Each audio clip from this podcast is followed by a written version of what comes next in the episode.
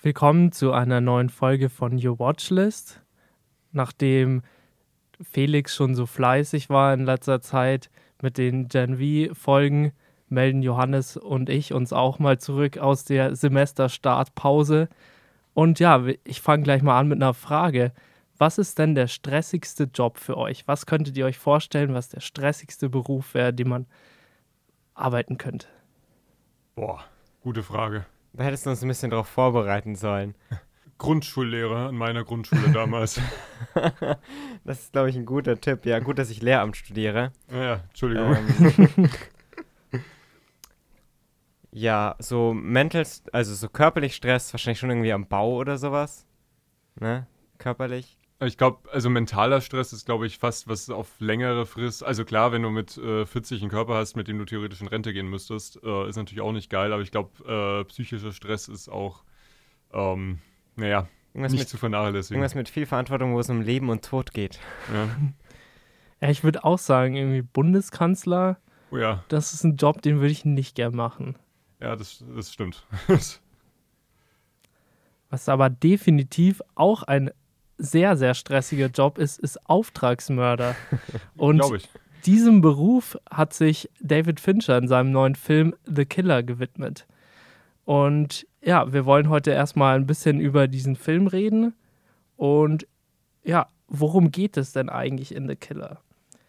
Nach einem verfehlten Attentat wendet sich ein Auftragsmörder gegen seine Auftraggeber und beginnt eine Verfolgungsjagd, von der er behauptet, sie sei nicht persönlich. Ich würde sagen, das fasst so ein bisschen die Handlung zusammen. Das ist jetzt Ja. auch die Beschreibung, die es von, von Netflix gab. Denn der Film kommt auch über Netflix raus. Das ist schon mal wichtig zu sagen, denn der Film hat einen limitierten Kinostart, lief da vielleicht nur eine Woche im Kino und startet jetzt dann auch auf Netflix. Was war denn euer Eindruck von dem Film? Ich mochte den. Also für mich hat er äh, mit allen Aspekten dieses Films hat er David Fincher mir ins Gesicht geschrien gefühlt. Ähm, und ich fand den sehr unterhaltsam tatsächlich, ähm, obwohl er zwei Stunden dauert und gar nicht mal so viel Dialog hat und auch gar nicht mal so viel Action hat, um jetzt schon mal ein bisschen vorwegzugreifen.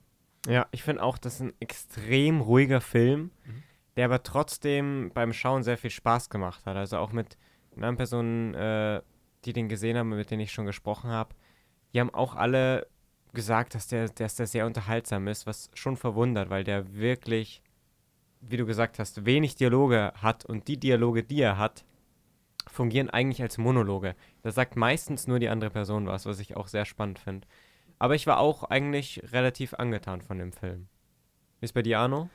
Ja, mir hat der gefallen. Ich habe nämlich davor den Film, glaube ich, schon seit zwei Jahren auf der Watchlist gehabt, weil ich wusste, Fincher hat einen Deal mit Netflix, der macht da mindestens zwei Filme.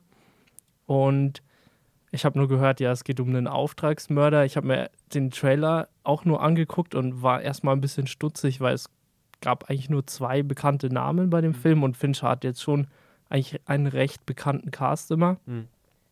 Aber dieses Limitierte, dieses Kleine, was dieser Film hat, aber trotzdem in, in einer riesigen Welt spielt, weil der Film äh, tourt ja um die ganze Welt. Ja. Ähm, das finde ich echt ziemlich gut und da hat der Film mich auch überzeugt. Und Michael Fassbender ist überragend in der Ja. Rolle.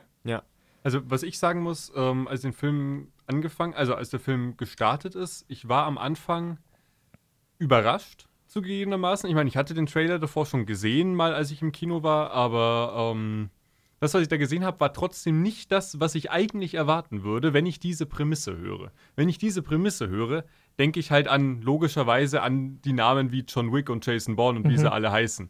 Aber das ist das hier überhaupt nicht. Ja, das war so ein bisschen so ein Anti-Kill Bill, würde ich sagen. Also er ist zwar auf Rachezug, aber dann auf, auf so eine ganz pragmatische Art und Weise. Und ich fand, es hat auch ein bisschen was von Dexter von der Serie, weil er so systematisch und präzise und ja, unemotional schon fast beim, beim Töten vorgegangen ist. Und das fand ich sehr interessant, weil ich hatte auch so ein bisschen Parallelen gesehen zu Fincher selbst, wie er, wie er sein Filmemachen definiert. Oh ja, ungefähr, ungefähr so stelle ich mir David Fincher Set vor, wie er diesen, seinen Protagonisten in dem Film inszeniert. Ja, ich finde, was ich gesagt habe, ist wirklich, sticht einem ins Auge diese Methodik. Und Ja. mit welcher Ruhe das auch inszeniert wird. Und ich finde, für mich ist eigentlich das Highlight dieser gesamte erste Akt, Mhm. weil du da so irgendwie diesen Alltag, du da irgendwie diesen Alltag des Killers kennenlernst. Und so simpel und so normal wird das gezeigt irgendwie und hat so eine, ja, fast schon meditative Stimmung irgendwie, auch wie er da seine Sportübungen macht und sowas. Ähm, dass, ja, ich auch ganz erschrocken fast schon war, irgendwie, dass man schon irgendwie Sympathie für ihn fühlt, aber gleichzeitig er so ganz simpel einen halt einfach umbringt. So Mhm. auch ohne Regung und es ist einfach so und wird einfach so hingestellt. Und das fand ich auch irgendwie das Spannende dran, weil es so schwer zu vereinen war. Ja, ich fand auch, ähm, dass der Protagonist selber keine wahnsinnig, also logischerweise war das keine sehr sympathische Figur, aber ähm, auch eine Figur, die einem auch im Laufe des Films nicht irgendwie sonderlich ans Ja. Herz wächst. Also das ist jetzt nichts, wo man sagt, ja okay, oder so, eine, oder so ein Anti-Helden-Ding oder was. Nee, ich finde, also bei Anfang denkt man sich schon so, also man kann ihn irgendwo nachvollziehen, I guess, dann, aber ähm, jetzt wirklich einen sympathischen Hauptcharakter hat man nicht in diesem Film. Und das ist schon mal sehr schwer für einen Film, zwei Stunden durchzuhalten, ohne einen Protagonisten. Also, den man selber mag, sondern nur mit einem Protago einer Figur, der man halt die ganze Zeit folgt, für die man aber halt so relativ wenig mitfühlen kann. Ich würde sogar noch weitergehen, der man nicht nur folgt, sondern wirklich deren Perspektive man einnimmt, weil oh ja. dieser Film wirkt wirklich so, als wäre der aus der Ich-Perspektive irgendwie ein bisschen Ja. erzählt, weil man immer wieder, Michael Fassbender spricht so ein Voice-Over immer wieder ein, was so ein bisschen diese Gedankenwelt von ihm wiedergibt. Und deswegen hatte ich echt das Gefühl, man, man nimmt wirklich die Person ein, obwohl man sie eigentlich gar nicht mag. Ich finde auch interessant, weil dieses Voice-Over ist ja am Anfang so richtig präsent. Also Mhm. das geht gefühlt fünf Minuten und danach ist es gar nicht mehr so viel und man erkennt viel mehr durch seine Blicke. Also man weiß, wie er zu dem Thema steht, dadurch, dass man diese fünf Minuten Anfangsinformationen von ihm hatte. Und dann kann man eigentlich nur durch seine Blicke und sein Schauspiel seine Haltung zu den Themen interpretieren. Und das finde ich super interessant, dass es dann alles so subtil passiert. Ja, es ist, ich glaube, wir können allgemein schon mal festhalten, es ist kein sonderlich lauter Film. Nee. Außer jetzt der Einsatz von ähm, dem Soundtrack von The Smiths, Oh ja. der sehr präsent in diesem Film ist und ähm, auch, finde ich, auch ganz clever eingesetzt wird. Ähm, ja, von Fincher. Ja, das fand ich auch äh, im, im Intro schon. Ganz am Anfang habe ich ja schon gedacht, boah, es ist eindeutig ein David Fincher-Film, Ja. weil es ist dieses äh, irgendwelche Nahaufnahmen von irgendwelchen Dingen, die im Laufe des Films mal relevant sind und die ähm, auch metaphorisch irgendwann mal in diesem Film relevant sind. Genauso wie, keine Ahnung, von Fincher noch Girl with the Dragon Tattoo oder äh, dieser, dieser Zoom am Anfang von Fight Club zum Beispiel. Also das war, äh, wo eben auch sehr, also thematisch ähnliche Musik läuft, sage ich mal. Das fand ich, ähm, da habe ich, mich gleich gefreut auf den Film. Ich fand auch interessant, wie er an den verschiedenen Orten auch Mhm. äh, anders äh, herangetreten ist ans Filmemachen, wie das Schnittmuster anders war. Auch diese Action-Szene, die es gab in Florida, die war auch komplett anders gefilmt als, als sonst. Und das fand ich recht cool an diesem Film, weil das war, das hat mich dann auch wieder so, ja, ich finde diese kleineren Filme, diese Netflix-Filme, ich weiß nicht, wann der Film gemacht wurde, aber mit einem kleinen Cast, ähm, finde ich super interessant auch. Ich glaube, interessant beschreibt den Film auch sehr gut. Ja. Also ich glaube, da kann man sich, ähm, also ich finde es sehr schade, dass der gerade auf äh, 3,7 auf Letterbox steht. Ich, ich gebe zu, ich habe ihm selber jetzt nicht wahnsinnig viel Mhm. mehr gegeben, aber ähm, ich finde, es ist trotzdem ein Film, den viele, viele Leute unbedingt schauen sollten, weil da steckt sehr, sehr viel drin und ist äh, filmemacherisch auch logischerweise bei Fincher ein wahnsinnig reichhaltiger Film. Ja, es wirkt so ein bisschen wie ein guter Mittelweg zwischen schon irgendwie besonders und hat seine Eigenheiten und seine inszenatorischen Kniffe, aber gleichzeitig ist er noch immer irgendwie ganz gut guckbar. Also gut, ich glaube, wer nicht so auf solche Filme steht, der wird trotzdem sagen, hey, ein bisschen wenig Action und sowas, aber ich finde, da fährt er eigentlich ganz gut Mittelweg. Ich verstehe aber auch, warum Leute den Film nicht übermäßig gut bewerten, weil ich fand den gut auf jeden Fall und ich fand, da war vieles Spannendes dabei, aber ich finde, der hat auch so storytechnisch, gibt er nicht ultra viel her, weil es im Grunde doch eine relativ simple Rachegeschichte ist. Die ein bisschen durch die Erzählperspektive besonders ist, auf jeden Fall. Ähm, aber so der Grundkern der Geschichte, den kennt man ja eigentlich schon. Ja, ähm, ich fand trotzdem diese Herangehensweise von Fincher, wie er eben nicht den nächsten John Wick oder den nächsten, ähm, naja, Auftragsmörder, weiß ich nicht was, Geschichte ähm, und Actionspektakel und weiß nicht noch was alles äh, abbrennt. Das fand ich sehr schön, weil sich so, ich sag mal, realistisch irgendwo anfühlt, weil ich, mir so denke, ja, okay, so kann ich mir das tatsächlich irgendwie vorstellen, weil ganz ehrlich, bei so einem John Wick oder was, naja, gut, das, ist, das macht Spaß anzuschauen, keine Frage, aber das ist jetzt nichts, wo ich mir denke, solche Leute laufen tatsächlich wirklich rum. Während, bei so, während jetzt eben bei The Killer denke ich mir schon so, ja, auf so eine morbide Art und Weise äh, kann man das dann irgendwie sich, sich zurecht äh, reden, dass da jetzt theoretisch vielleicht in irgendeinem so verlassenen Haus, das da irgendwo rumsteht, wirklich jetzt gerade irgend so jemand drin sitzt. Ähm, und das fand ich mal eine sehr coole Herangehensweise und was sehr Interessantes auch zu sehen irgendwo. Und der Film basiert ja, glaube ich, auf einem Comic. Ja, auf so einem Graphic Novel. Genau, ja. hat keiner hier gelesen. Nee, oder? leider ja. nicht. Aber ich habe auf jeden Fall mal Interesse, da reinzugucken, wenn ich das irgendwie in die Hände bekomme, weil ich hatte auch das Gefühl, so ein paar Aufnahmen oder Darstellungsformen waren da inspiriert, weil Fincher hatte auch schon ein paar andere Sachen probiert, auch dass er, dass er dann Handheld-Kamera benutzt mhm. hat, was für ihn eigentlich untypisch ist ähm, in den Action-Szenen und hat dem Ganzen auch so, so eine Dynamik gegeben, was ich ganz cool finde. Und was mir auch gefallen hat an dem Film, ähm, war auch, dass er es einfach auch nicht probiert hat, jetzt so ein Action-Film zu sein. Und ja, für einen Thriller hat der Film für mich auch zu wenig Wendungen. Wie du eben gesagt hast, es ist eine klassische Story. Es gibt auch kein ähm, ja noch einen Twist und der Charakter realisiert das und das, sondern es ist, es, er geht von Punkt A zu Punkt B und dann zu Punkt C und das ist äh, einfach die Handlung. Und ja, das sollte man halt einfach auch wissen, glaube ich, wenn man, wenn man den Film anschaut und nicht erwarten, dass man da jetzt irgendwie einen ja, klassischen Rachefilm sieht. Ich würde aber trotzdem sagen, wenn man äh, den Film auslässt, weil man Lust auf Action hat und sich dann denkt, boah, nee, ist es eigentlich nicht was für mich, verpasst man trotzdem eine der besten Actionsequenzen ja, schon. überhaupt. Also äh, ich fand die richtig, richtig gut.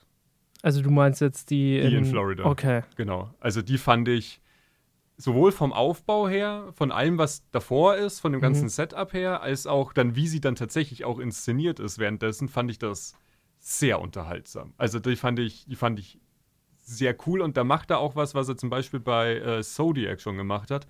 Ähm, mit diesen, mit den Schlaggeräuschen zum Beispiel. Das sind, mhm. Die sind viel dumpfer und viel dadurch irgendwie nochmal. Es ist was anderes, als man normalerweise gewohnt ist. Es ist nicht dieser äh, Schlagsound MP3, die man aus jedem anderen Actionfilm kennt, sondern es ist irgendwie, es, es fühlt sich nochmal ganz anders an, wenn die da ähm, sich gegenseitig das Fressbrett polieren. Und das hat er bei Zodiac am Anfang auch schon gemacht, als, äh, als da irgendwie, ich glaube, irgend so ein Paar ähm, an einem See oder was er irgendwie erstochen wird oder was. Ja. Das klingt auch nicht dieses hohe Messergeräusch, was wir aus Filmen kennen, sondern ist irgendwie so ein bisschen, ja, irgendjemand hat mal gesagt, realistischer. Ich kann es jetzt nicht überprüfen, glücklicherweise. Das finde ich sehr angenehm, aber äh, ich, ich, weiß zumindest, was gemeint ist. Und das fand ich allein schon mal sehr, sehr äh, spaßig an dieser Actionsequenz. Ja, du hast ja gesagt, dass generell der Film für dich ein bisschen echter wirkt ja. als so ein John Wick oder sowas, weil er schon irgendwie, ja, irgendwie ein bisschen bodenständiger wirkt, auch einfach von den Verletzungen und her sowas. Und ich finde einfach diese Details, wie das Messer klingt dumpf und sowas ja. und auch in anderen Szenen, das zeichnet so ein bisschen für mich diesen Film aus, weil es irgendwie so viele kleine versteckte Dinge gibt, die man erst vielleicht sogar beim zweiten Mal entdeckt. Das heißt, ja, wenn man den aufmerksam schaut, dann kann man da, glaube ich, auch viel rausgewinnen. Ja, ich muss sagen, ein kleiner Kritikpunkt ist für mich diese ganze Motivation. Also ich weiß nicht, ist es seine Freundin, die da attackiert wird? Oder Frau ich, oder einfach nur eine normale Freundin. Aber das fand ich irgendwie komisch, dass er dann, also ich hätte mir vielleicht eher vorgestellt, dass das ein Charakter ist wie in Le Samurai, dass er vielleicht doch komplett für sich alleine lebt und dann nicht noch mit einer Person leben kann, weil ich glaube nicht, dass es funktioniert in dem Leben ähm, oder in dem Beruf, den er ausübt man sieht es zwar an einem anderen Charakter, auf den er später trifft, äh, die Person hat auch ein normales Privatleben, aber irgendwie für mich ist es dann, funktioniert das nicht. Ja, ich war da auch erst ähm, ein bisschen, ich, ich habe kurz gebraucht, um ein bisschen Ja. drauf klarzukommen, äh, was mir der Film jetzt hier gerade eigentlich erzählen möchte. Dann, dann ging es schon, aber das ist eine Pille, die man sch wirklich schlucken muss, wenn man den Film schaut. Ähm, und dann diese Motivation, die muss man auch, ja, es ist, ich sag mal, es ist jetzt keine, ähm, es ist eine recht übliche Motivation für so einen Film, aber dann eben in diesem Kontext von diesem grundsätzlich recht realistischen, bodenständigen Setting und allem, ja, verstehe ich auf jeden Fall den Kritikpunkt. Ich finde, damit will man aber, es passt insofern zu der Figur, dass ähm, es ja auch schon ein bisschen darum geht, dieses Normale des Killers zu zeigen, weil irgendwie auch sein Alltag ein bisschen als normal dargestellt wird, obwohl es überhaupt nichts Normales ist. Und weil auch ähm, irgendwie für ihn eine Rolle spielt, dieser Satz, äh, er ist einer von wenigen oder ein von vielen ist man. Und einer von vielen ist halt normales Leben, Familie und sowas. Und er am Ende sagt er, ich bin einer von vielen und vielleicht kann man das so auch ein bisschen dazu sich zusammenbasteln, dass er halt deswegen auch eine Freundin und eine Frau hat und deswegen dieses normale Leben hat. Und es wird ja schon irgendwie thematisiert, dass eigentlich so Beziehung und dieser Beruf nicht so richtig zusammenpassen. Ja.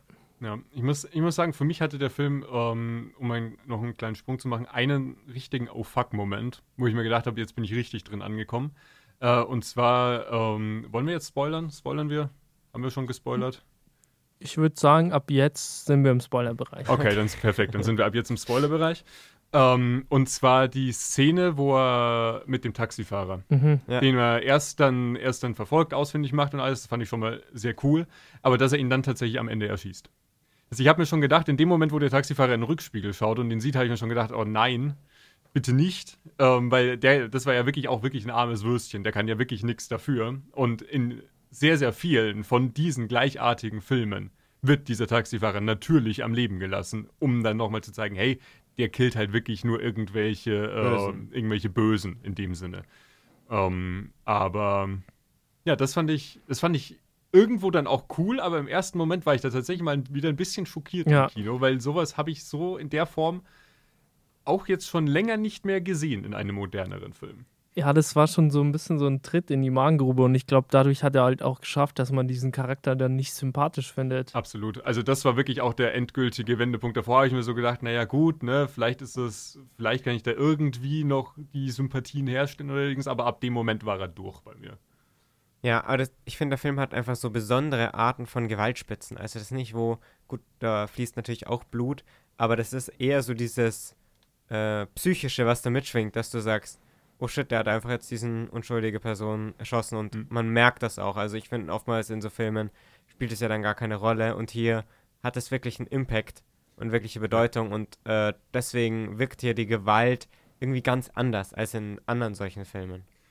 Ja, würde, würde ich dazu stimmen. Dadurch, dass es eben jetzt nicht die ganze Zeit ähm, mit äh, sich irgendwie durch irgendwelche Gegnerhorden geprügelt wird, dann Ja. dafür, wenn was passiert.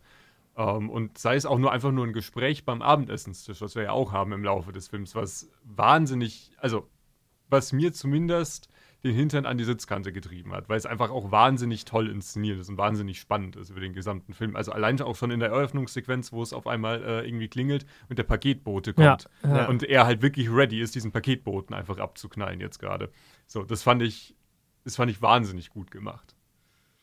Ich, äh, ja, ich finde auch ähm, in, in dem Gespräch, da kommt auch so richtig stark dieses Schauspiel raus, wenn zwei fantastische Schauspieler aufeinandertreffen und ich finde es auch echt schön, mal wieder Michael Fassbender zu sehen, weil ich glaube, der hat eine Zeit lang Pause gemacht jetzt und ja, er ist halt wirklich krass. Also ich habe auch gelesen, der hat in keiner Sekunde in diesem Film geblinzelt. Also er stand Mhm. immer mit aufgerissenen Augen da und war hellwach und hat die Situation analysiert und ja, dieses auch dieses Ausbleiben von Reue, das fand ich sehr interessant, weil die erste Person, die er aus Versehen umbringt, ähm, da hat er ja überhaupt keinen Gedanken dran verschwendet, dass es irgendwie, dass er jetzt gerade einer unschuldigen Person das Leben genommen hat.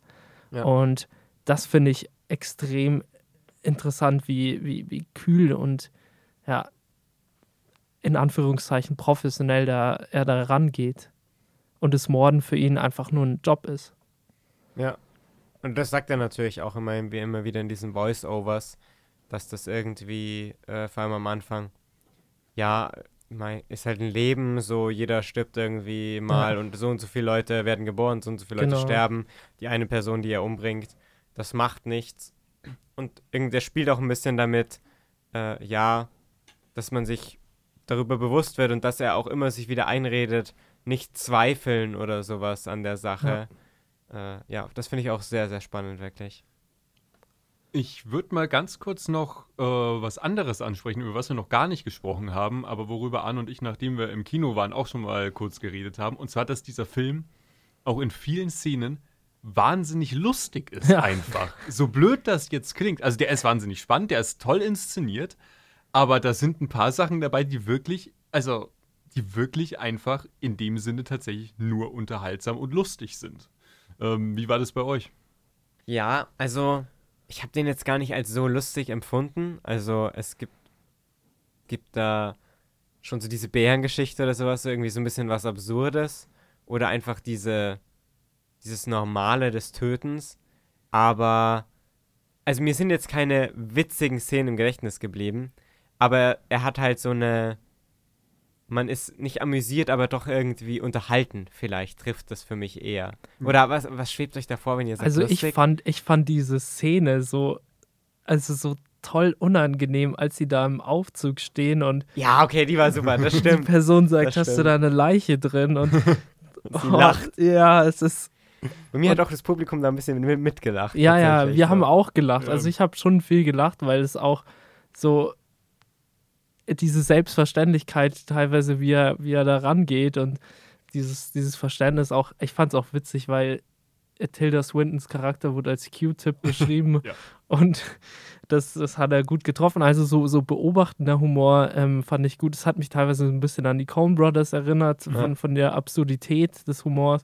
Und ja, das hat diesen Film auch so ein bisschen aufgelockert, weil ich glaube, wenn man da keinen Humor drin gehabt hätte, wäre man danach raus und hätte die Welt, glaube ich, gehasst. Ja.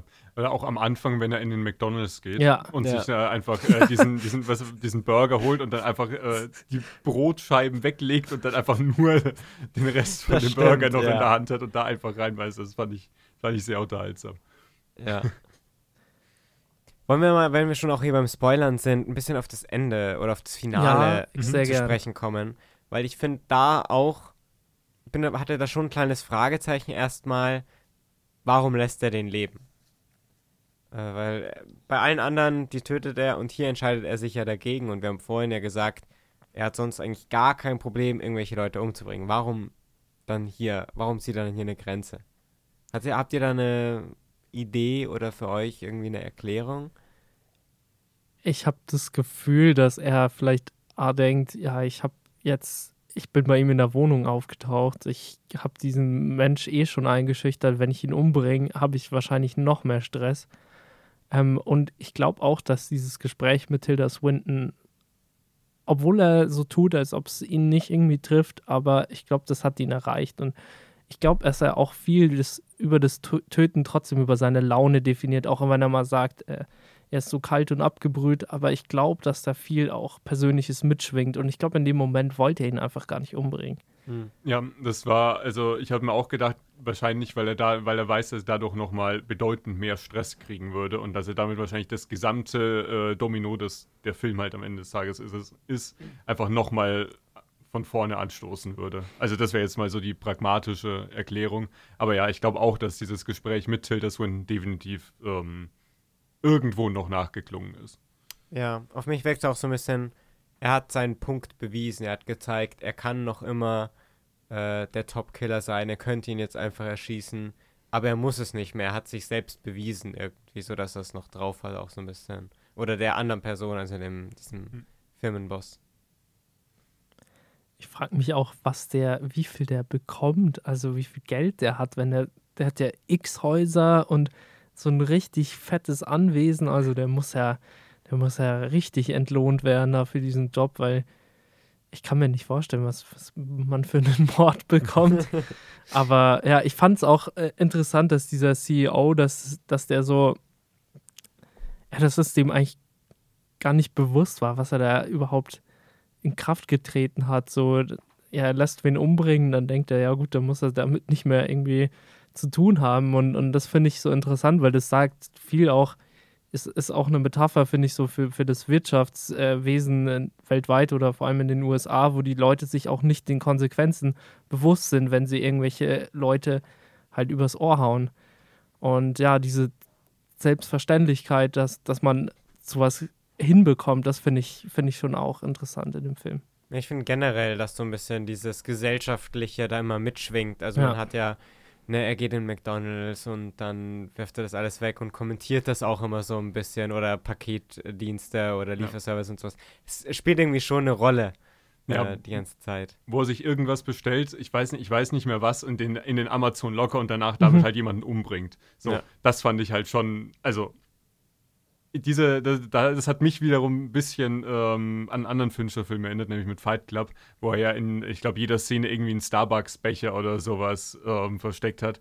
Also das hat mich an irgendwo an eine Weiterentwicklung 24 Jahre später von dieser äh, David Fincher System Kapitalismuskritik erinnert. Ja, und auch wie ein bisschen mit Menschen umgegangen wird. Also, mhm. das, ne, die werden einfach erschossen. Oder zum Beispiel am, am symbolischsten, am offens offensichtlichsten ist dann wahrscheinlich das, wo er die, diesen Mann, seinen Boss, in diese Mülltonne, in die Entsorgungsmülltonne äh, schmeißt. Sondern einfach zum Wegwerfen irgendwie die. Menschen.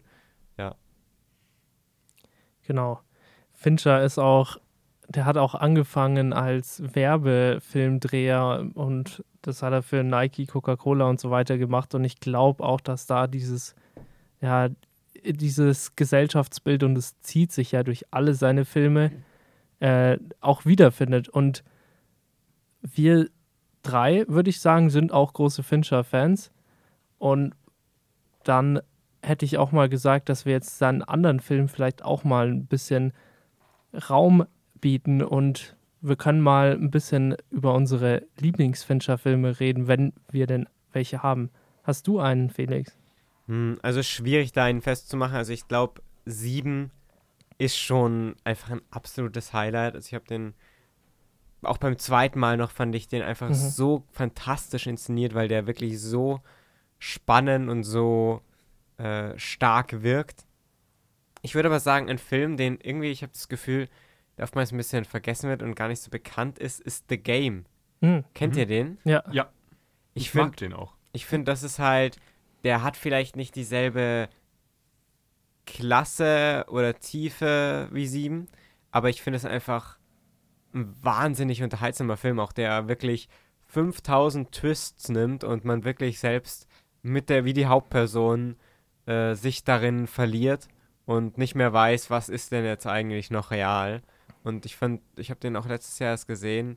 Der war wirklich einfach sehr, sehr gut zum Anschauen. Ich finde aber generell, die meisten Fincher-Filme sind einfach sehr spannend immer. Ja, also ich habe bisher noch keinen gesehen außer Zodiac. Äh, mir fehlen eins, also mir fehlen drei. Mir fehlen Benjamin Button, Panic Room und Alien. Ja. Gebe ich zu.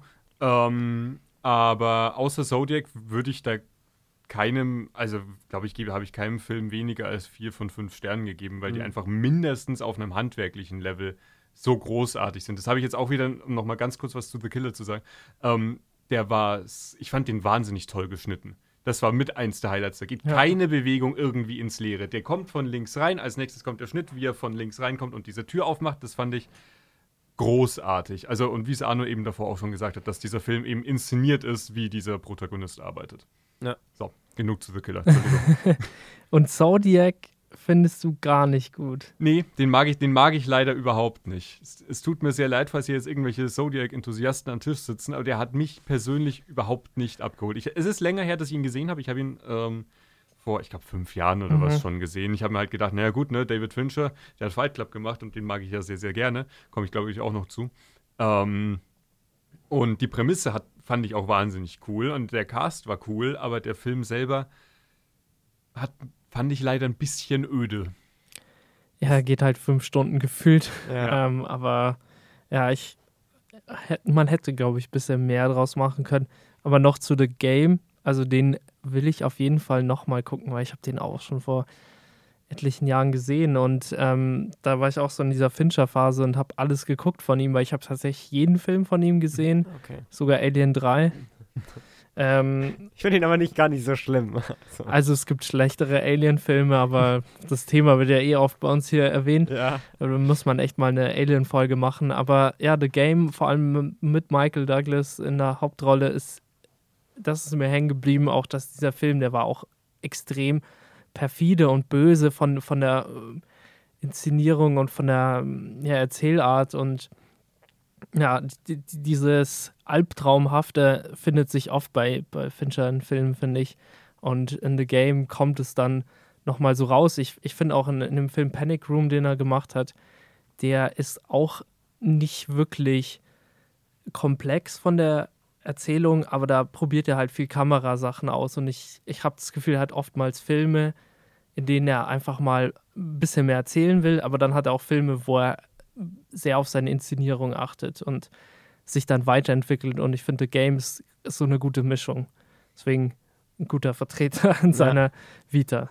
Ja, absolut. Ich fand den auch, ähm, also das war, glaube ich, mit der erste Fincher-Film, den ich gesehen habe. Das war noch zu einer Zeit, wo ich nicht wusste, was ein David Mhm. Fincher überhaupt sein soll. Ähm, den habe ich damals mit meinem Dad geschaut, weil der mag den auch sehr gern. Und ich, der ist auch einfach wahnsinnig unterhaltsam. Also der ist, ähm, klar, auch von der Inszenierung her wirklich fies an vielen Stellen. Aber trotzdem, ich sag mal, und vom reinen Unterhaltungswert her noch mal mehr als ein The Killer zum Beispiel. Ja. Hast du einen Lieblings-Fincher-Film? Fight Club. Den, Mhm. den Film muss ich nennen. Äh, den Film werden wahrscheinlich auch viele, viele andere nennen.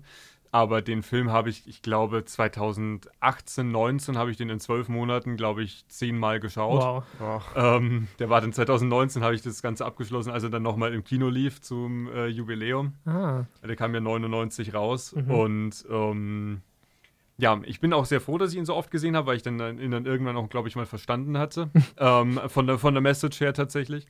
Ähm, und ja, das ist.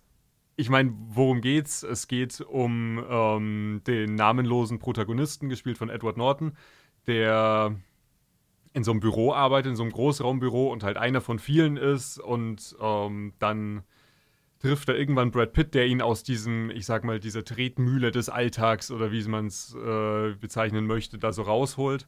Und dann passieren wahnsinnig abgefahrene Dinge und eine wahnsinnig abgefahrene Handlung mit wahnsinnig tollen Twists und ähm, einfach wahnsinnig absurden Situationen, die auch einfach entstehen innerhalb dieses Films. Und ja, ein Film, der, über den David Fincher letztens erst wieder geredet hat, weil der sehr vielen, ja, von diesen ganzen Alpha-Männern und diesem Sigma-Male-Grindset, sage ich mal, die, die das nicht ganz verstanden haben, dass wir das, dass das die meisten Leute gar nicht mal ernst meinen, sondern die, die Leute, die meinen, ähm, die das ernst meinen, die äh, diesen Film ein bisschen falsch verstehen, würde ich sagen, die sich nämlich denken, dass das, was in dem Film passiert, sehr toll ist, obwohl das eigentlich gar nicht mal so cool ist, wenn man drüber nachdenkt. Und ähm, David Fincher hat sich geäußert, dass er da ja selber nichts dafür kann, wenn die Leute zu blöd sind, seinen Film zu verstehen. Das fand ich sehr cool. Aber ja, also da, also vor allem damals, als ich ihn geschaut habe, fand ich eben diese Aspekte mit dieser Gesellschaftskritik und einfach auch von dieser gesamten Handlung selber und diesen auch wirklich teilweise wahnsinnig coolen Figuren von so einem Brad Pitt oder was. Weil das ist eine wahnsinnig coole und charismatische Figur. Das ist einfach so. Ähm, aber dass man die dann nicht automatisch feiern sollte, äh, ist auch, ich sag mal, eine Conclusion, zu der man definitiv kommen sollte, bitte.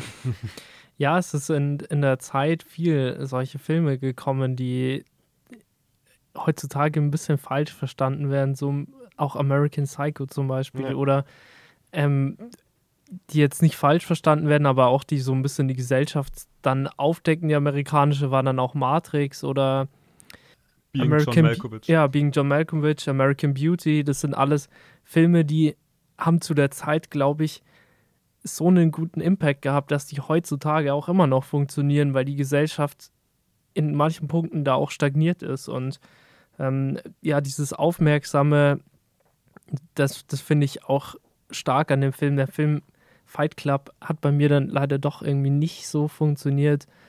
Ich glaube, man kannte dieses Ende schon und ich, ich glaube, das hat mir viel vorweggenommen. Ähm, die, die wichtige Handlung, die in dem Film da passiert. Ja, wie, wie ist dein Eindruck von Fight Club oder Äh, was also denkst ich, du darüber? Ich finde auch, für mich ist irgendwie, ich mag sieben oder sowas auch lieber. Ich finde, Fi- Fight Club ist natürlich legendär und ist auch super cool. Ich habe den allerdings auch nur einmal halt gesehen. Mhm. Ich kannte damals den Twist noch nicht, deswegen, ich fand den schon auch überraschend.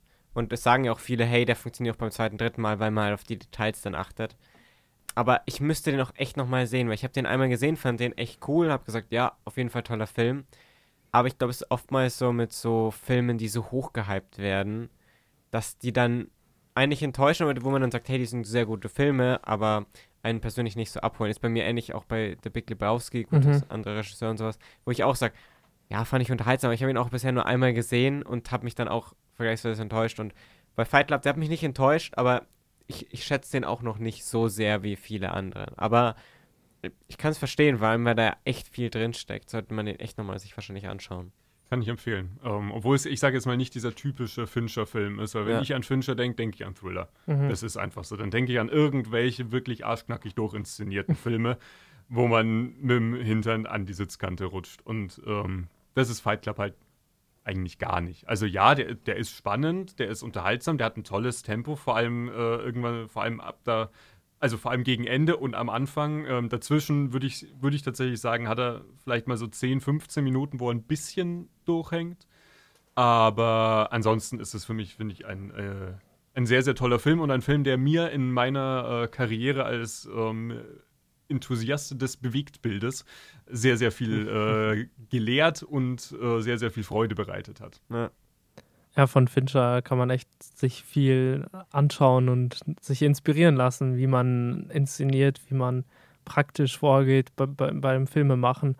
Und ich muss auch sagen, ich würde den auch eher nochmal gucken, weil ich auch in den letzten Jahren ziemlich großer Brad Pitt-Fan geworden bin. Ja. Und das ist ja eine seiner ikonischsten Ja, Performances. also we- wenn man Brad Pitt-Fan ist, hat man allein schon mal Spaß an Ja. diesem Film, würde ich jetzt behaupten. Was ist dein Lieblingsfilm, Arno? Ja, also Fincher? du, ich, ich, hat, ich hatte damit gerechnet, dass irgendwer Seven nennt. Ähm, Deswegen habe ich es nur so ganz kurz. Ähm, äh, ich werde nicht äh, über Seven reden, weil das auch gar nicht mein Lieblingsfilm ist. Ich möchte nur auf jeden Fall sagen, Seven ist einer der wichtigsten äh, Thriller, die es gibt. Und diesen Film muss man unbedingt sehen. Ähm, das ist ein, ein wahnsinniger, ein wahnsinnig dunkler, böser Film. Und ich glaube, es kommen wenige Filme ran und es haben viele Filme versucht, Seven zu sein. Was mein Lieblingsfincher-Film ist, ist allerdings Gone Girl, Mhm. ähm, weil ich finde, da hat es ein, ein Film, der wie wenige Filme es geschafft hat, mal einen Roman wirklich gut zu verfilmen. Und der hat sich auch aus dem Roman einige Aspekte rausgesucht und sie nochmal komplett verändert. Vor allem diesen Aspekt von der Medienkritik, der in dem Magst du noch mal ganz kurz sagen, um was es geht? Weil ich glaube, es ist einer seiner unbekanntesten Filme und ich habe den auch selber noch nicht gesehen. Ich würde nicht sagen, dass Gone Girl unbekannt ist, aber Aber ja. im Vergleich zu Sieben oder Fight Club?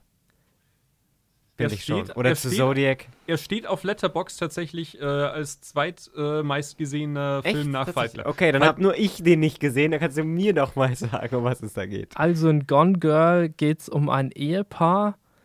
Ähm, ja, und die Frau verschwindet am Tag äh, von, von, von ihrem Hochzeitstag. Also nicht der Hochzeitstag, aber es ist das äh, ja, Jubiläum. Jubiläum, genau, genau, das ist das Wort. ähm, ja, und da geht es dann drum, was ist eigentlich mit der Frau passiert und wer ist schuldig? Und dann schlägt der Film ein paar Haken, die ich jetzt nicht äh, vorwegnehmen will. Und es wird die Ehe vor allem beleuchtet von den beiden und, und dekonstruiert. Ähm, das Buch ist viel darauf ähm, fokussiert, sich auf diese Ehe zu konzentrieren. Der Film macht es auch. Im Film geht es allerdings auch viel darum, wie arbeiten Medien so einen vermissten Fall auf. Und das finde ich sehr interessant und da ist Ben Affleck wirklich gut gecastet, denn er hat schon so ein Gesicht und es, es hat Fincher auch gemacht, er hat so ein Grinsen.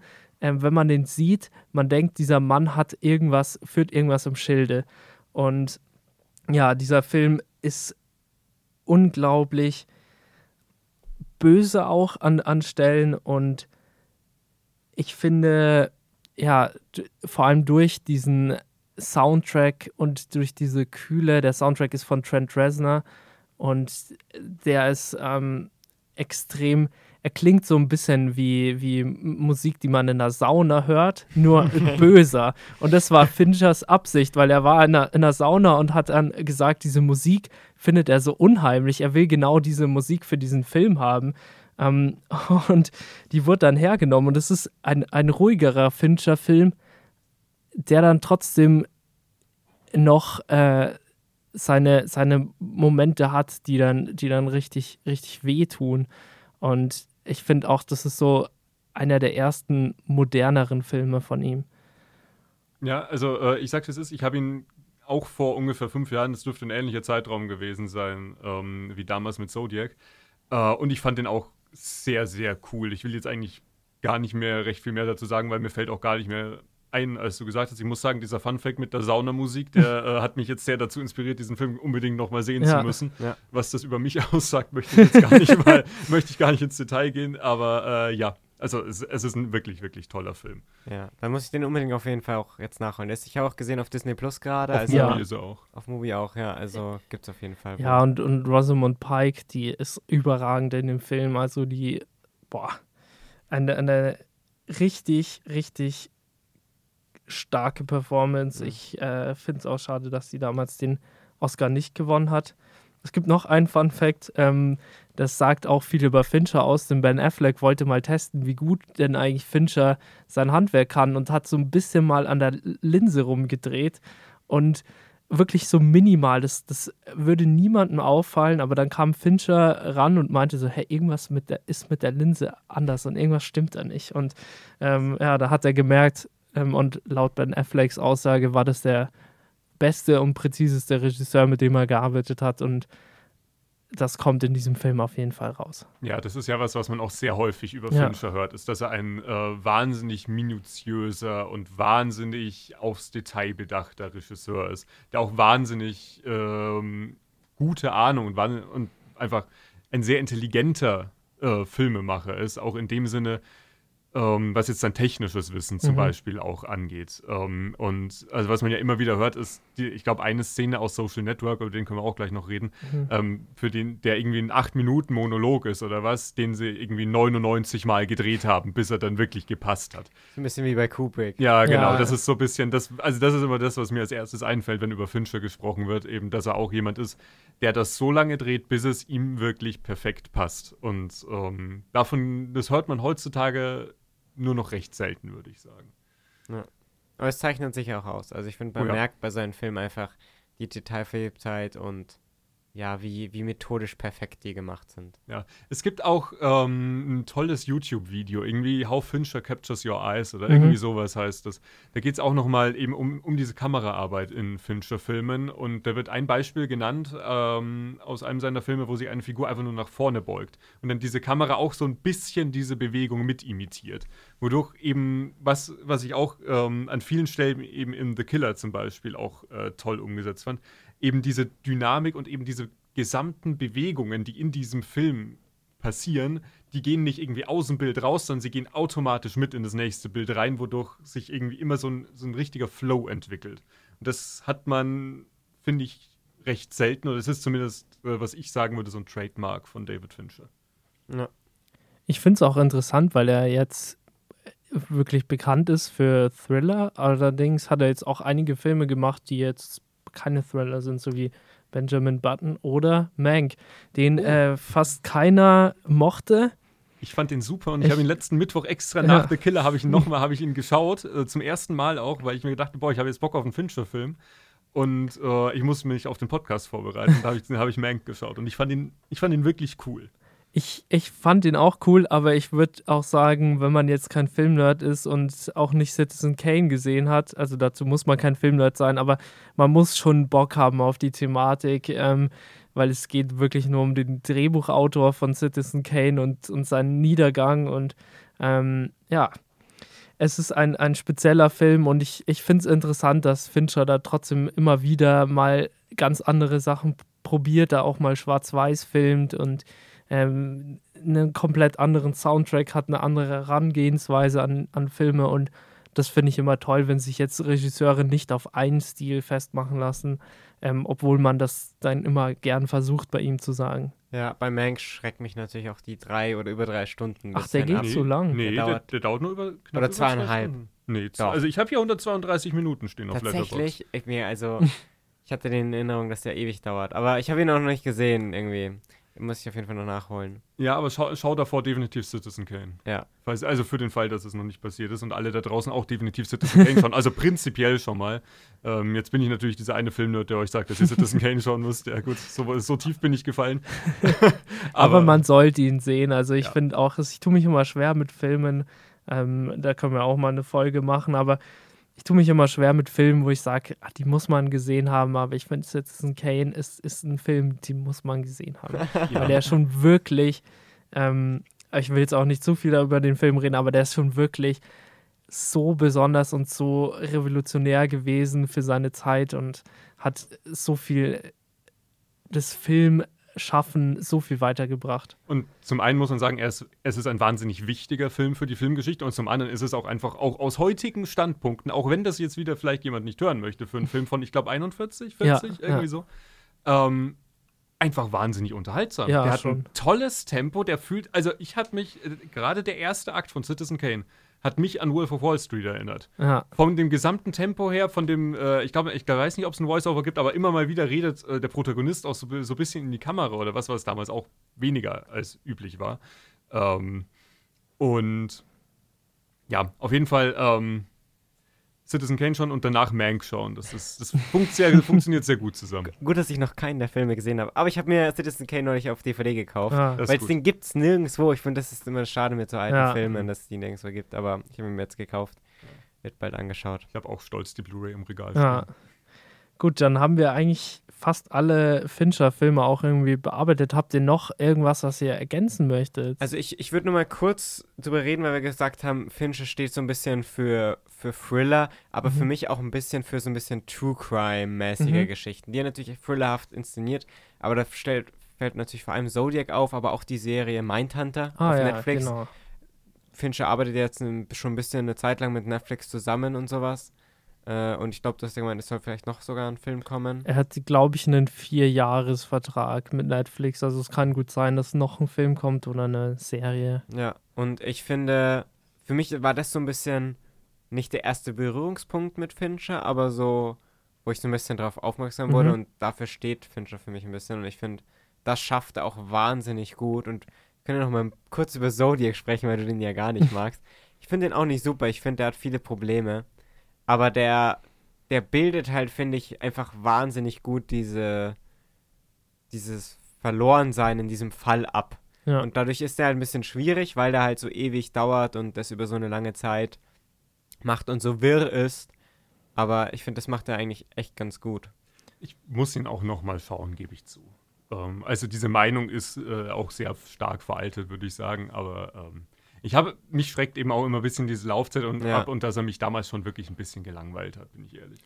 Ich finde so die erste Stunde oder bis, bis diese Fälle laufen, da ist der Film richtig gut. Ich habe den letztes Jahr nochmal mit meiner Freundin geguckt und da dachte ich mir, hm, was hatte ich denn? Warum, warum hat mich der Film ab einer gewissen Zeit dann einfach ein bisschen genervt? Aber dann kommt halt diese Stelle und dann zieht sich der Film. Ich meine, er will ja auch, dass man da so das Gefühl hat, dieser Fall löst sich nicht, keiner, keiner kommt weiter und die Leute machen irgendwie weiter. Manche Leute können davon nicht loslassen. Aber ich finde, dieses, diese Thematik wurde halt äh, auch in, in, Memories of Murder m- anders und meiner Meinung nach besser aufarbeitet. Aber wie diese einzelnen Morde inszeniert sind, das finde ich unglaublich stark von ihm, ohne dass, dass er da zu reißerisch ist. Aber wie er einfach nur ähm, fast schon dokumentarisch davor geht und, und diese Morde inszeniert, das finde ich schon stark. Und deswegen ist Zodiac auch immer noch ein guter Film. Ja, ich finde, Fincher zeichnet einfach aus. Man erkennt, das ist ein Fincher-Film, aber es ist nicht jeder Film gleich. Also, Ja. Klingt jetzt gemein, aber bei Wes Anderson, da merkt man es halt ein bisschen arg extrem, dass das ein Wes Anderson-Film ist. Und bei Fincher ist es so, die fällt schon positiv auf, aber es ist nicht so, dass du sagst, ja, ist halt wieder dasselbe. Ja, ähm, dazu muss ich auch sagen, eben zum Beispiel über einen Film, über den wir noch gar nicht gesprochen haben, nämlich The Social Network. Mhm. Das ist jetzt auch ein Film, an den denkt man jetzt nicht zwangsläufig, wenn man an David Fincher denkt, jetzt von, wenn man nur an den stereotypischen Thriller-Fincher denkt. Ähm, aber das ist ja auch ein Film, der teilweise gemischt ankam. Ich fand ihn auch nur so okay. Ich fand ihn gut Ähm, anschaubar, aber. Ja, ich fand ihn auch sehr gut und unterhaltsam, aber es gibt ja wirklich Leute, die den sehr, sehr, sehr, sehr, sehr, sehr gerne mögen. Ähm, und der, zur Handlung, wow, es ist der Film über die Facebook-Gründung und Mark Zuckerberg und ähm, was da alles so drumrum und davor und danach so ein äh, bisschen passiert ist. Und ja, ich fand ihn auch, ich fand ihn gut, man kann, man kann ihn sich richtig gut anschauen, finde ich. Das sind sehr, sehr unterhaltsame zwei Stunden, die man mit diesem Film hat. Aber ich finde es auch nicht seinen besten Film. Ja, dann glaube ich, haben wir noch äh, über The Girl with the Dragon Tattoo gar nicht geredet. Ähm, der, den vergesse ich tatsächlich immer, wenn ich äh, über Fincher nachdenke. Habt ihr den gesehen? Nee. Ja, ich habe ihn, ich hab ihn gesehen mittlerweile, ich glaube zweimal. Einmal letztes Jahr und einmal vor, naja gut, wahrscheinlich damals, als ich die ganzen David Fincher-Filme geschaut habe. Wenig überraschend. Ja, magst du kurz zusammenfassen, worum es geht, Arno? Boah, ich, ich weiß es leider auch gar nicht mehr so. Ich weiß nur, dass äh, es um, um das basiert, glaube ich, auch auf so einem schwedischen Mhm, äh, genau. Krimi-Roman und ja, ich, ich muss auch nur zu diesem Film sagen, dass dieser Film für mich eher in die Kategorie technisch gut, ähm, erzähltechnisch, naja, Ja, äh, passt. Und ich glaube, das liegt auch daran, dass es ein Roman ist. Ich finde, wenn man jetzt alle Fincher-Filme schauen möchte, sollte man diesen Film auch gucken, denn es ist, wie gesagt, auch kein schlechter Film. Aber er ist einfach nicht hängen geblieben bei mir und das sagt bei vielen Filmen dann schon alles aus. ja, der Film ist definitiv mindestens okay. Ähm, er hat einen tollen Stellan Skarsgård, wie immer. Christopher Plummer spielt mit, Daniel Craig ist die Hauptrolle mit Rooney Mara zusammen, ähm, die auch sehr gut auch Ja. zusammen funktionieren. Ähm, ja, der Film dauert auch, hat ein ähnliches Problem, finde ich, bisschen wie Zodiac. Er dauert zweieinhalb Stunden und er hat sehr gute Phasen und er hat dann sehr, er hat dann einige, einige sehr zähe, lahme Phasen. Und äh, ich weiß noch, ich habe ihn letztes Jahr geschaut beim, bei uns beim Filmabend im Wohnheim und da war auch äh, jemand dabei, der das Buch gelesen hatte. Und ähm, ja, der Film kam nicht, also hat nicht so viel mit dem Buch zu tun, also schon Mhm. einiges, aber er lässt sehr, sehr viel aus. Und er kommt auch nicht an äh, das Buch ran. Ich glaube, Mhm. da gibt es auch noch zwei weitere Teile mindestens von dieser Buchreihe. Mhm. Ähm, ja, wenn man die Fincher-Filme anschaut oder einfach Bock auf, wenn man jetzt richtig ein Thriller-Hardcore-Fan ist, dann kann man sich den schon anschauen. Der hat ein paar Szenen, für die es schon wert ist, aber ja, man verpasst auch nicht sehr viel, wenn man ihn nicht schaut, sagen wir es so. Habt ihr gerne noch was Wichtiges, was ihr noch hinzufügen möchtet zu Fincher? Hm, Nee, soweit. Hm, ne, mir fällt auch nichts mehr an. Haben wir den, glaube ich, ziemlich gut abgedeckt. Am Ende nochmal ein paar Filme dazugeschoben, über die man unbedingt reden muss. Ich finde, da kann man einfach wahnsinnig viel zu jedem Film allein Ja. schon sagen. Ja, auf jeden Fall äh, könnt ihr euch The Killer dann auf Netflix anschauen, am besten aber auch im Kino. Ich muss sagen, ich bin sehr froh, dass ich den im Kino gesehen habe, weil das ist auch für mich ein Film, den will ich auf der Leinwand sehen, weil da kommt er auch richtig zur Geltung, vor allem durch das Inszenatorische ist auf jeden Fall wichtig, aber ich finde, das ist so ein Film, den kann man sich schön mal an einem Freitagabend dann auch daheim anschauen, wenn man das möchte. Und ja, das war unser Talk zu The Killer und auch zu David Fincher. Und jetzt gehen wir noch zu unserem letzten Part über, was wir denn zuletzt gesehen haben. Felix, was hast denn du als letztes gesehen? Äh, ich habe schon einiges in letzter Zeit gesehen, was ich nicht mehr hier erwähnt habe. Jetzt muss ich kurz überlegen. Gestern habe ich zum ersten Mal die Originalversion von Robocop gesehen. Oh, Also ich Hm, hatte nice. als Jugendlicher mal mit meinem Dad irgendwann die, das Remake gesehen. Mhm. Ich kann mich auch echt nicht mehr so gut dran erinnern und halt jetzt gestern endlich mal äh, das Original. Und äh, ich muss sagen, ich war auch echt überrascht von der Gewalt, weil der, der ist ja auch ab 18, der Ja. ist echt ziemlich brutal Oh ja. Und haut auf jeden Fall ordentlich rein. Und ich fand den auf jeden Fall sehr cool. Also der war sehr unterhaltsam. Ich finde, ich finde es irgendwie spannend. Ich habe in letzter Zeit auch öfters so, so 80s-Filme oder so Hm. Filme aus dieser Ära geschaut und ich finde, die haben immer so einen ganz eigenen Stil, wie die mit Gesellschaft und Gewalt und Personen und sowas und so Zukunftsvorstellungen umgehen. Ich finde ich immer sehr unterhaltsam, wie da diese heruntergekommene Stadt, wo äh, so bürgerkriegsähnliche Zustände herrschen, hat mich ein bisschen an irgendwie Predator 2 Mhm. oder sowas erinnert, fand ich sehr unterhaltsam. Aber der hat mir auf jeden Fall sehr gefallen. Ich würde auch gerne den Film mal angucken, weil ich habe ähm, letztes Jahr habe ich mal Total Recall geguckt, den Originalen, und die fand ich auch ganz cool. Und ich, ich glaube, diese 80s Sci-Fi Dystopie-Filme sind eigentlich auch sehr, sehr unterhaltsam und man, man muss halt einfach auch damit klarkommen, dass manche Sachen einfach auch so ein bisschen, äh, ja, ich würde sagen, ein bisschen campy sind, aber ja. das, das hat auch seinen Charme und ja, wo, wo hast du den gesehen? Das ist auf Paramount Plus. Ah, okay, dann. Das sind alle drei. Da gibt es anscheinend drei Teile. Ja, ja. auch nur von einem. Es, es gibt ja da, von, von diesen Filmen gibt es ja dann unzählige ähm, Ja. Prequels. Aber ich finde auch einfach, das ist einfach eine schöne Mischung aus dumme Sprüche und irgendwie vollkommen übertrieben, Ja. unterhaltsam. Aber irgendwie hat auch so die, diese Sci-Fi-Welt immer was Ja. dystopisches, düsteres und ich finde, es ist einfach eine sehr unterhaltsame Mischung. Ja, ich fand bei Robocop auch diese, ich sag mal, diese Corporate-Kritik, fand ich da Mhm. tatsächlich auch noch mal, gerade was jetzt diese, ich sag mal, diese bisschen, ich nenne sie jetzt mal ganz böse, diese bisschen dümmlicheren 80s Action-Sci-Fi-Filme angeht, da fand ich den auch noch mal tatsächlich mit einem der stärksten. Und, Und- ja. sorry, Hau raus, alles gut. das ist ja auch von der Film von Paul Verhoeven, glaube ich, Oh heißt ja. er. Verhelfen, ja. Der ja auch, ähm, jetzt weiß ich nicht mehr, wie der andere große Film heißt, Starship Troopers. ja. äh, der auch Starship Troopers gemacht hat, der ja auch genau dieselbe Corporate-Kritik und Gesellschaftskritik an, an so, ja, einfach hat. Ja. Universal Soldier hat jetzt auch einen äh, Kinostart, nochmal ein Re-Release. Also man kommt irgendwie gerade auch durch diese ganzen äh, ja, Cinema-Classic-Sachen, kommt man dann auch in den Genuss und das finde ich ganz cool. Und da muss ich auch sagen, jetzt, das ist richtig toll am Paramount Plus. Die haben sehr, sehr viele Klassiker da und Ja. das geht mir immer bei Streaming-Diensten ab und da muss ich echt sagen, sehr gut, dann kann man sich den Film auch auf jeden Fall anschauen auf Paramount Plus.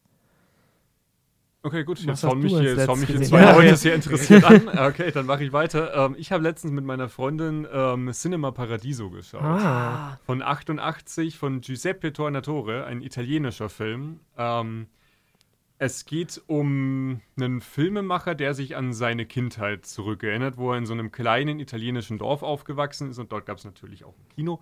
Und äh, dort hat er sich dann mit dem ähm, Projekt Projectionist, wie sagt man das? Was, was, was ist das? Vorführer. Vorführer, ja, Ja. Vorführer. Buchstäblich mein Job. ich vergesse meine Berufsbezeichnung. Alles klar. ähm, mit dem freundet er sich an und ähm, entdeckt dann seine äh, Liebe auch zum Kino. Und das ist, dieser Film ist zum einen ein Liebesbrief ans Kino natürlich, aber auch ähm, eine wahnsinnig süße Geschichte einfach. Ein wahnsinnig sympathischer Film mit einem aber trotzdem sehr, sehr, ich sag mal, ernsten und irgendwo auch deprimierenden Grundthema. Und er hat auch ein paar sehr traurige Szenen, sage ich mal. Und ähm, ja, allgemein ein sehr, sehr, sehr, sehr, sehr, sehr, toller Film, den ich wirklich nur jedem ans Herz legen kann. Ich glaube, so Filmfans lieben einfach Filme übers Filme Ja. machen. Ja. Die haben einfach immer so ein, ach, geben einfach so ein schönes, tolles Gefühl. Aber das ist auch leider so ein Film, den's, den man selten irgendwo findet. Ja, Immer. ich habe den auch meiner Freundin auf Blu-ray irgendwie über die Arrow Collection, glaube ich, Mhm. geschenkt, Ja. ähm, weil ich ihn anders auch nicht herbekommen habe. Aber ich wollte ihn unbedingt mal sehen und dann sind wir, sind wir so dazu gekommen. das ist gerade eh immer schön, dann das italienische Kino immer wieder anzugucken, weil da gibt es so viele Perlen, die man da entdecken kann. Und das ist jetzt einer der bekannteren Filme, aber ich habe den leider auch noch nicht gesehen und der ist bei mir auch ganz weit oben auf der Liste. Zu Recht.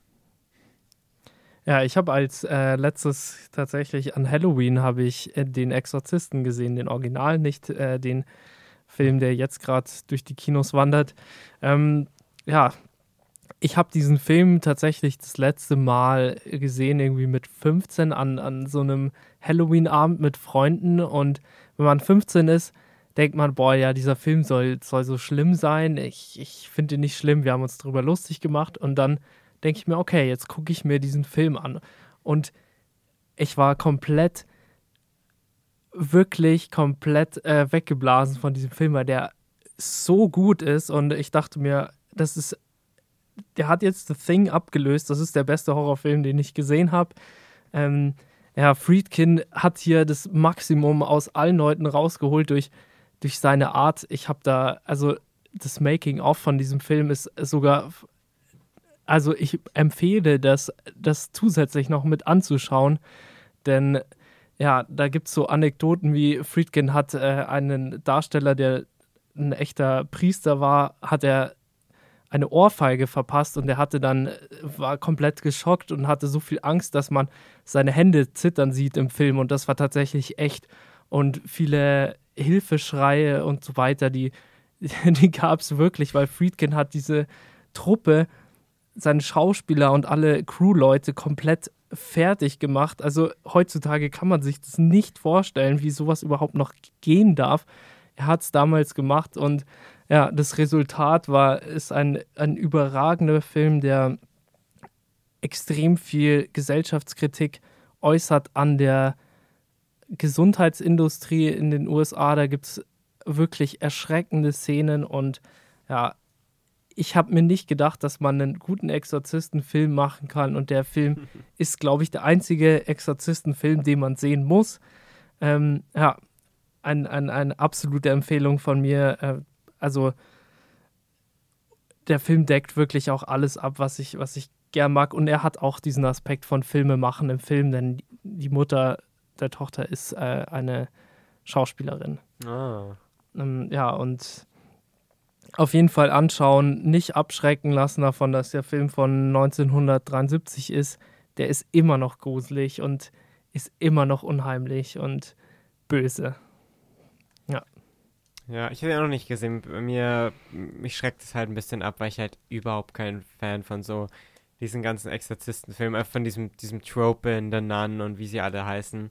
Und Aber das macht der Film halt gar nicht, weil der konzentriert sich viel auf diese einzelnen Charakter und auf diese, diese Dynamiken und warum funktionieren Leute so. Mhm. Das Buch wurde geschrieben von dem Produzenten auch und das ist geht viel über, über den Glauben. Friedkin selbst war Agnostiker und hat einen ganz anderen Ansatz gewählt für diesen Film, hat sich viel mehr auf andere Aspekte fokussiert und deswegen hat dieser Film so eine, so eine Doppelschicht und ja, ähm, ist auf jeden Fall wirklich immer noch gut und auch in dieser, ich habe den ähm, im leeren Beutel gesehen, auch in dieser neu abgetasteten Version sieht er auch immer noch gut aus. Gut. Okay. Dann haben wir euch versorgt mit Filmtipps und vor allem auch mit Fincher-Tipps. Schaut euch The Killer an auf Netflix und hört auf jeden Fall in den Gen V Podcast. Ähm, und wir sehen uns dann und hören uns auf jeden Fall beim nächsten Mal. Ciao. Tschüss. Tschüss.